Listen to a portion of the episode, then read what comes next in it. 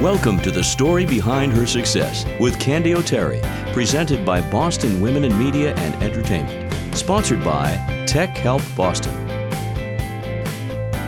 Have you ever heard the expression, talent cannot be denied?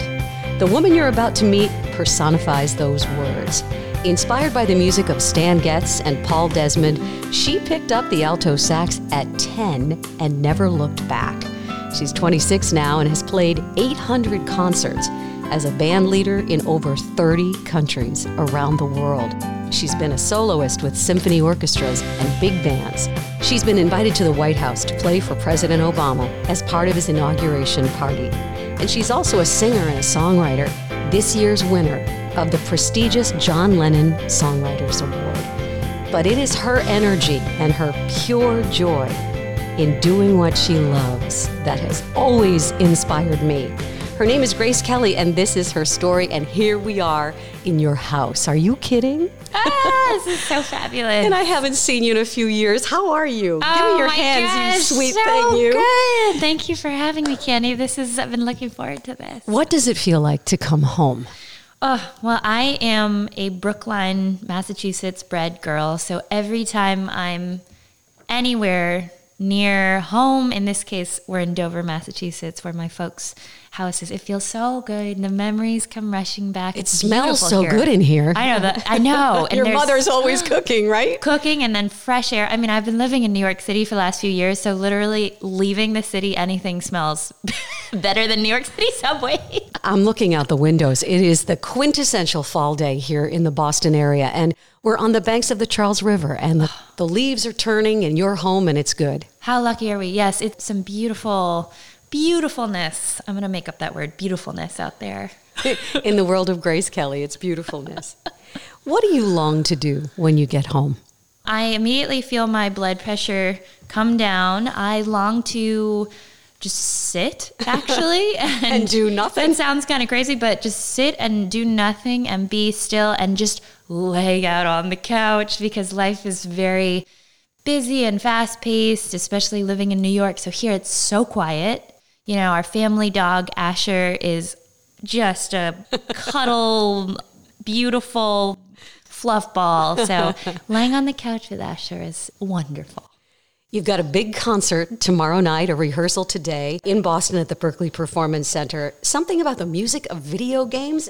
And I see that you made it into the paper today, video game 8 bit Archime. Talk to me Yes. about this. So this is an incredible project. This is a 33 piece jazz orchestra. It's a big band and strings that's playing the greatest hits of video game music.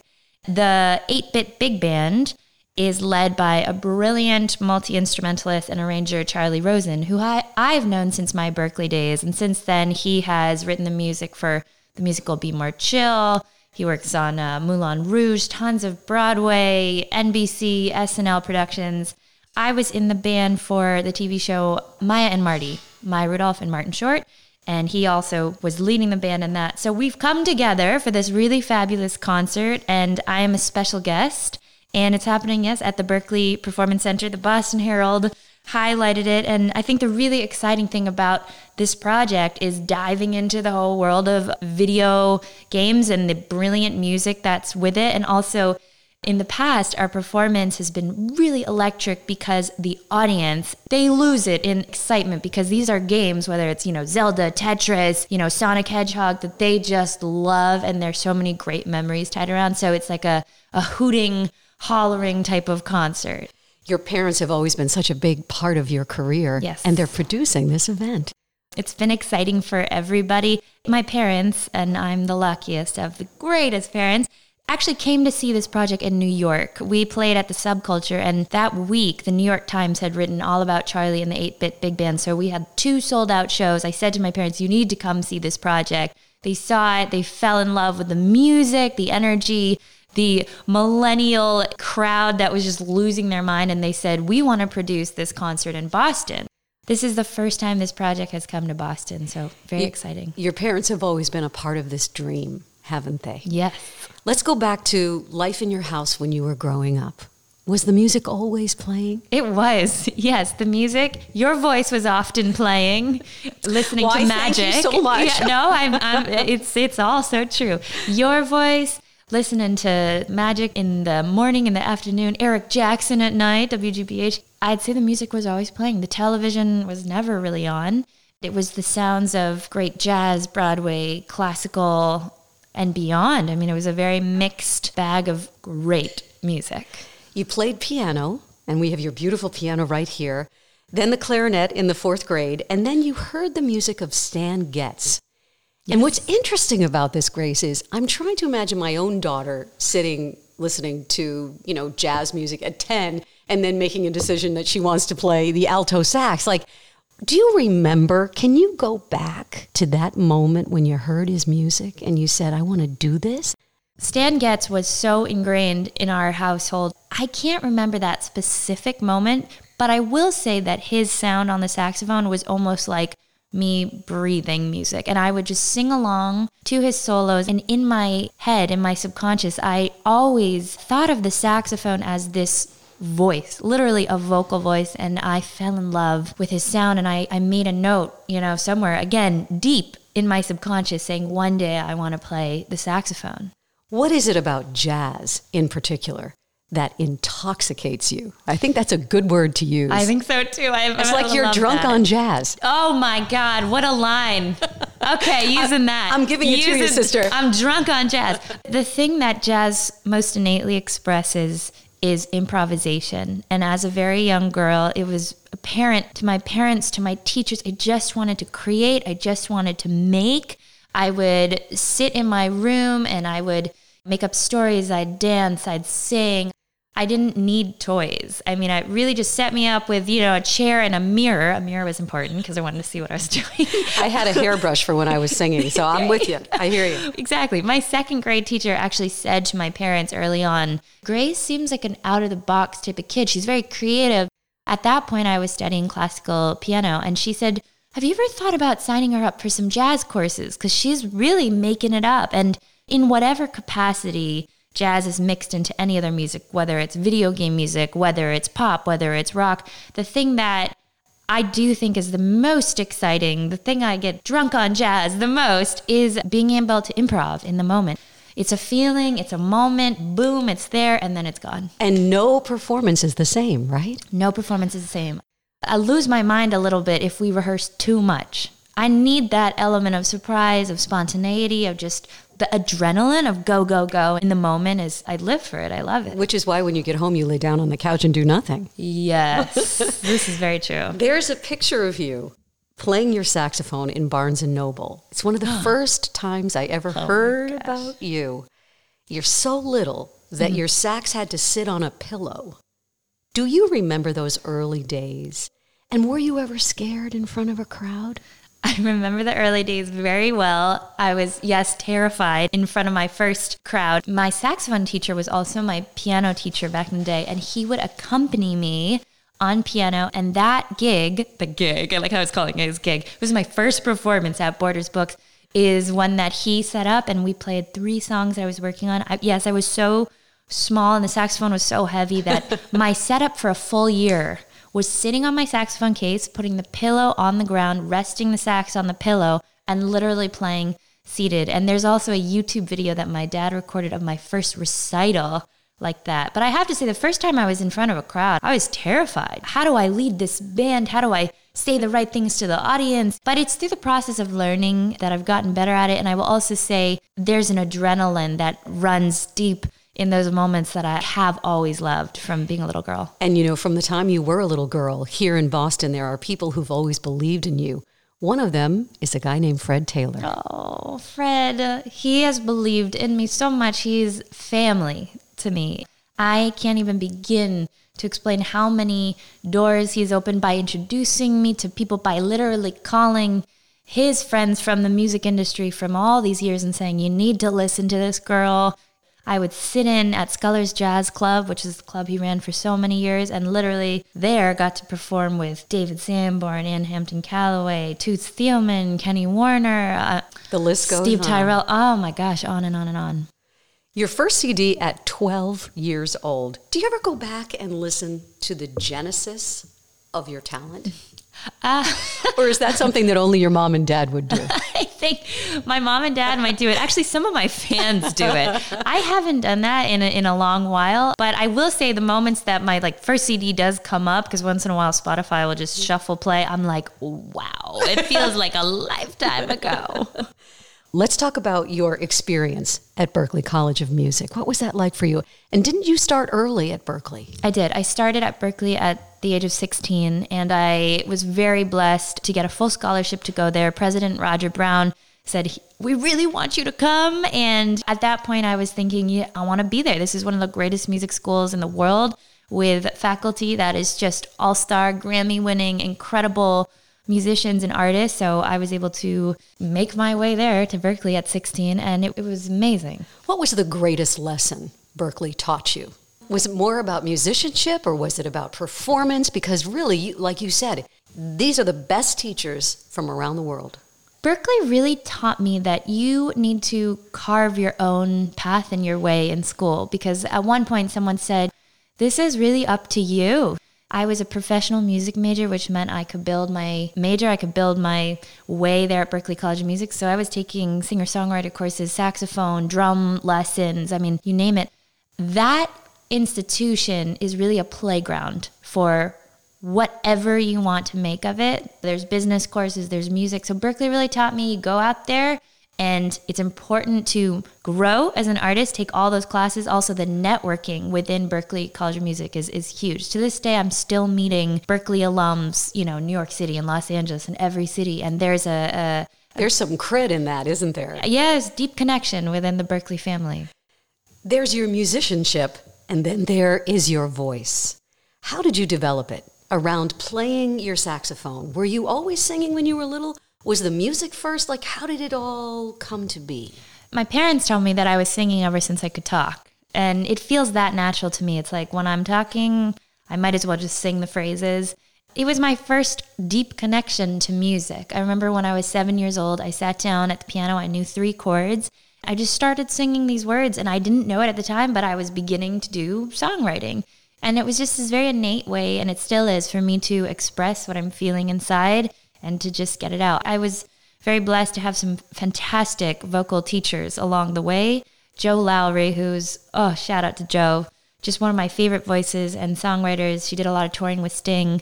She was my teacher for many, many years when I was in high school and through college and really taught me the anatomy of the voice and how to, you know, the thin folds, the thick folds, the larynx, how to keep your voice healthy, really important things. Songwriting is a discipline, it's also an art. You've written so many songs. And you've said, My music is a mixture of everything I listen to. It sits in my brain, it stews, and then it spits out, gracified. My favorite quote of all time. Tell me about this. I, oh, I want to be around for this. It wouldn't be grace if it didn't spit out. That is some, you know, it's like some gusto. Um, I'd say that quote is is very much, yeah, my idea behind making my music about songwriting when I am in the state of writing a song, I'm not thinking about it. It comes out, it's a feeling. But like you're saying, songwriting is also a craft.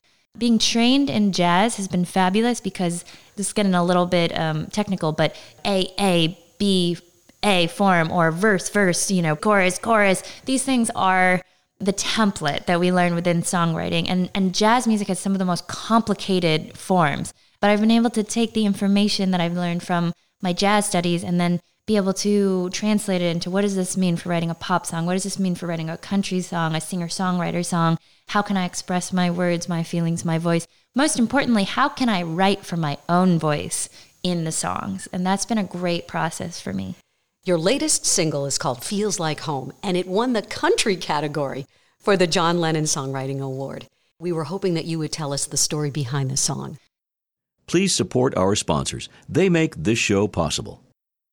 These days, more and more people are working from home. When your computer breaks down, you lose business. This is Dave Elmasian, president of TechHelpBoston.com. Our tech experts will come to your home or office to fix your computer, same day, next day, and weekends too. More than 30,000 families and businesses have trusted us since 2000. You can trust Tech Help Boston to keep your computer and systems running right. Call 781 484 1265 or visit TechHelpBoston.com. That's TechHelpBoston.com. This is a very personal story. I wrote this song basically a few weeks into meeting my now lovely boyfriend. I had just come back from a European tour. I was excited to meet this guy. We'd been exchanging some texts and some emails, and he just seemed so bright and amazing. But you know, I was keeping my expectations to minimal. And we met up in the East Village. I was actually on time, which never really happens. And we basically walked into each other. We were meeting at this cute place. I think it was called Grape and Vines. And I just remember like walking towards him and my heart just started beating. I was sweating all of a sudden. I'm like, what is going on? I haven't felt this in so long. I've, I mean, I've been on some dates here and there, but I certainly haven't felt this feeling in a while. So I'm trying to calm myself, you know, and I'm like, gosh, he's really cute too. And so we walk into this restaurant, we start talking, and I'm like, oh my God. And he's just so brilliant and bright and amazing. And words are flowing. And, and suddenly it's 11 o'clock. And then we decide, okay, let's go to the bar next door you know, now it's midnight. And over those next few weeks, we decided to go out on these magical dates and be New York City tourists and do things that both of us had never done, even though we've both been living in New York for a while. So we took the Staten Island Ferry for the first time. We walked the Brooklyn Bridge for the first time. I could tell you all the New York City jazz clubs and Broadway places, but I had never walked the Brooklyn Bridge. I'd never taken the Staten Island Ferry. Highly recommended for all your listeners out there. And then we also went to tons of parks and coffee shops it's a very magical time when you first get to know sure. someone. We're talking about our friends, our family, our dreams for the future, what's built our stories, our principles, our ideas, what's circulating in the mind. I just was in this complete love daze, falling in love with him. I was home in my apartment one day and I was just basking in that feeling, you know, just being so in love. And I wrote down the phrase, feels like home because looking into his eyes and every time I was with him, I felt this sense of security and love and just all the happy feelings. As a touring artist, this is a very interesting concept to me because often my suitcases are packed and there is no home. I'm on the road for weeks and weeks, and I'm in, in a hotel that looks the same as the one before, and everything's upside down, and the schedule is like get up at 6 a.m. and go to bed at you know 1 a.m. It's just crazy. Suddenly, I was with this person who just made me feel so at peace, so at home. I wrote the song in my pajamas with sheets of paper all scattered around and my guitar, and uh, I have those early voice memos. I, I think I wrote it in about an hour, and then did a little finessing. I don't know. I like to say the song just wrote itself. It's a little slice of Grace Kelly falling in love. Yes, yes. Feels like home. Suddenly I'm falling a thousand stories high. It's amazing and it's crazy, and I'm strangely satisfied. You grab my hand, and the color in my world comes alive, but I never planned to fall in love. We watch the hours and the sunlight run away. Talking of dreams, childhood memories, and family holidays. You were a stranger, then a love, and now something more I cannot say. Maybe this time it could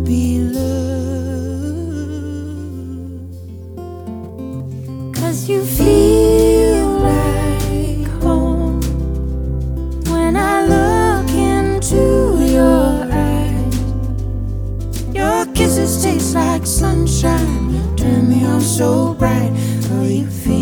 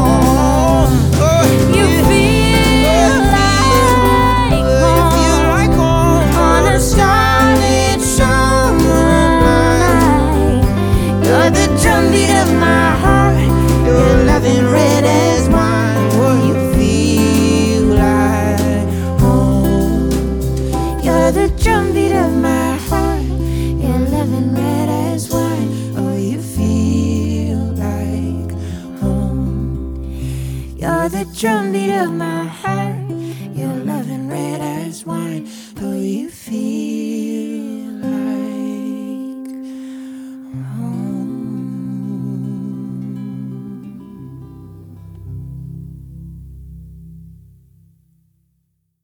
Playing at the White House. Were you able to be full on Grace, or did you have to be a little bit more proper? I want to know. I was a little more proper and nervous. I was full of nerves. I don't know how proper I could be because I was internally freaking out. I had a feeling that's why I wanted to ask that question. The days of being signed to a record label and having their people do your publicity are gone.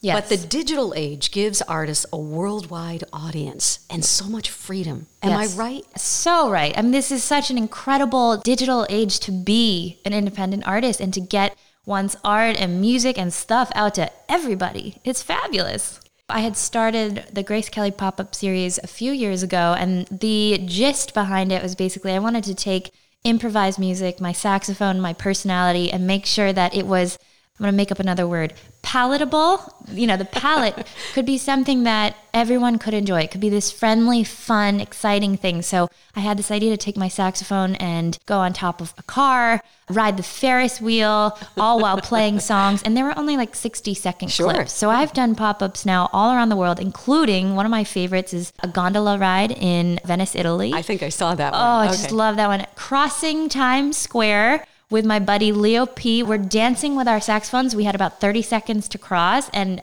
that went over. Oh my God, that was fun. I did one in Haiti in the water on the beach. I saw that uh, too. It's been a really exciting series. I will say the goal behind it was for it to reach a lot of people and people who didn't even necessarily know jazz. And the, and the exciting thing to watch is th- these videos really have spread. They've spread to millions of views to I get comments all around the world, people in Germany and Japan saying like, I love that pop up or hey, you were just in my hometown. You were just on Lombard Street in San Francisco. People who actually have even caught me on camera and said, I'm a fan of your series. Can we take a selfie? And I'm like, wow, so cool. Yeah.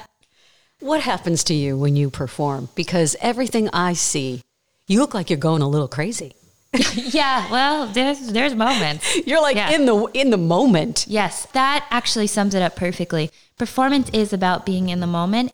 Sometimes it's the thing that connects me most to my emotions. And it's almost like it's therapeutic, you know, because the day is going and sometimes days get crazy and there's, yeah, my head's not in the right place. There's a million things to catch up on. There's emails, there's calls, there's people, there's fans, there's family, that just, there's a lot of stuff. But the stage is the place that it's just, it all calms down. It's me with the audience, sharing a message, sharing a story. You know, sometimes when I close my eyes, I'm in this black zone. And I open my eyes and I'm like, oh, holy crap, there's people clapping in front of me. I'd say some people have described it as the zone. You yeah. know, you're just, wow, everything feels so good and you can't quite remember where you are. I really think it's a sacred place that we get to go. What kinds of things do people say to you when they've been in your audience or when you meet them? What do they say to you about your music? And how does it feel to know that your music is played around the world? Oh my gosh, it's the greatest blessing. I mean, I do this because my music and my art gets to reach the hearts and the listeners and the emotion of my fans. And to hear them express what it means to them means the world to me. I've heard everything from, you don't know how much I needed this concert. Literally not being able to explain, but saying, thank you, thank you, thank you, thank you to other people saying, you know, I work in the healing children's cancer and this has been a rough week. We've lost a few souls and your music has literally brought me to that better emotional place. One person once told me he listened to my song trying to figure it out every single day during one of the toughest parts of his life where he was going through just so many hardships. I have had now three people tell me that they've got engaged slash their first dance song to their wedding has been feels like home i found out about two of those people through direct messages on instagram and then had them send videos and they said you don't know how this is the soundtrack to our love. Oh my god the list goes on and on and on. Every single time i'm just either crying or giddy or just i feel incredibly blessed to share these intimate moments with people. They have had a personal connection with my music or to read an email or comment it means the world to me. What's next for you? Is there something that you still want to do that you haven't done yet? I would love to um, continue blossoming in my music career and writing and collaborating. I also have dreams to be acting, to have a production company and do stuff within skit writing and one day be on Broadway. I have a lot of dreams. I think the fun part of it is really it's the journey, it's the process of it.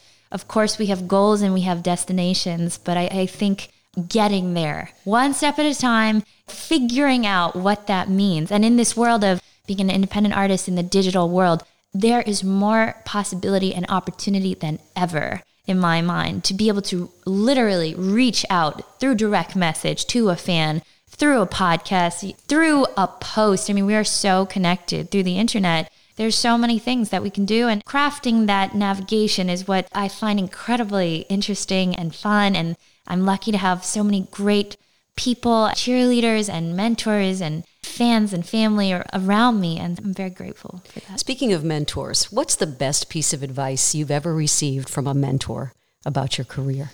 One of my mentors, great late alto saxophonist Frank Morgan, who back in the day played with them all Billie Holiday, Duke Ellington. He said, You are the only grace, and you make this your own. I think it was in the context, I was very nervous. Um, I was about to perform with the Boston Pops Orchestra, and they were playing one of my original compositions, and I had arranged for the whole orchestra. And I think I was talking to him about that, and he said, You know what? But there's only one grace, and you do it like you, and that's all you can do and be, and that's fabulous. And the other one is you go out there and have a great time, have fun. Sounds very cliche, but it's what we do as artists there is just so much work that comes behind it, so much hustle. It's it's not easy. And so really enjoying those moments of having fun, being on stage, welcoming the feelings from all these souls that you're uniting and fans. Like, if it's not fun, if it's not enjoyable, why are we doing it? What do you say to a young artist? Maybe there's a little girl out there somewhere who's 12 years old and there's a piano that she wants to play for the rest of her life, a saxophone, she's using you as a role model. What do you say to her? Go express your innate expression through your creative spirit. If that means sitting down and writing a song, do that. Feel the moment, express yourself. If you feel like getting up and, and dancing, do that. Express yourself because the world needs more of you. The world doesn't need another copy of Lisa or Grace or Candy or Joey. The world needs another unique You. you. And and expression is something that I feel like all of us have inside of us, but I really feel like kids embody this very easily. They can access it. To keep that imagination alive, to keep the creativity alive, to be able to step into that is something that I think is very important because if we can express ourselves freely, I feel like as humans, we are mentally also in a much better place. I think that's very healthy. Billboard magazine says that you are making jazz young, and that's quite a compliment. And the list of awards that you've received could fall off any table, including most recently the John Lennon Songwriting Award. So at this point in your career, at only 26 years old, what does success mean to you? Success is a constantly shifting idea for me. Sometimes I have very specific goals. It could be a small goal, and like I want to learn the scale and I want to sing this run. Success is also very much a state of mind. It's me defining how do I feel my happiest? How do I feel my most at peace? How do I want to feel?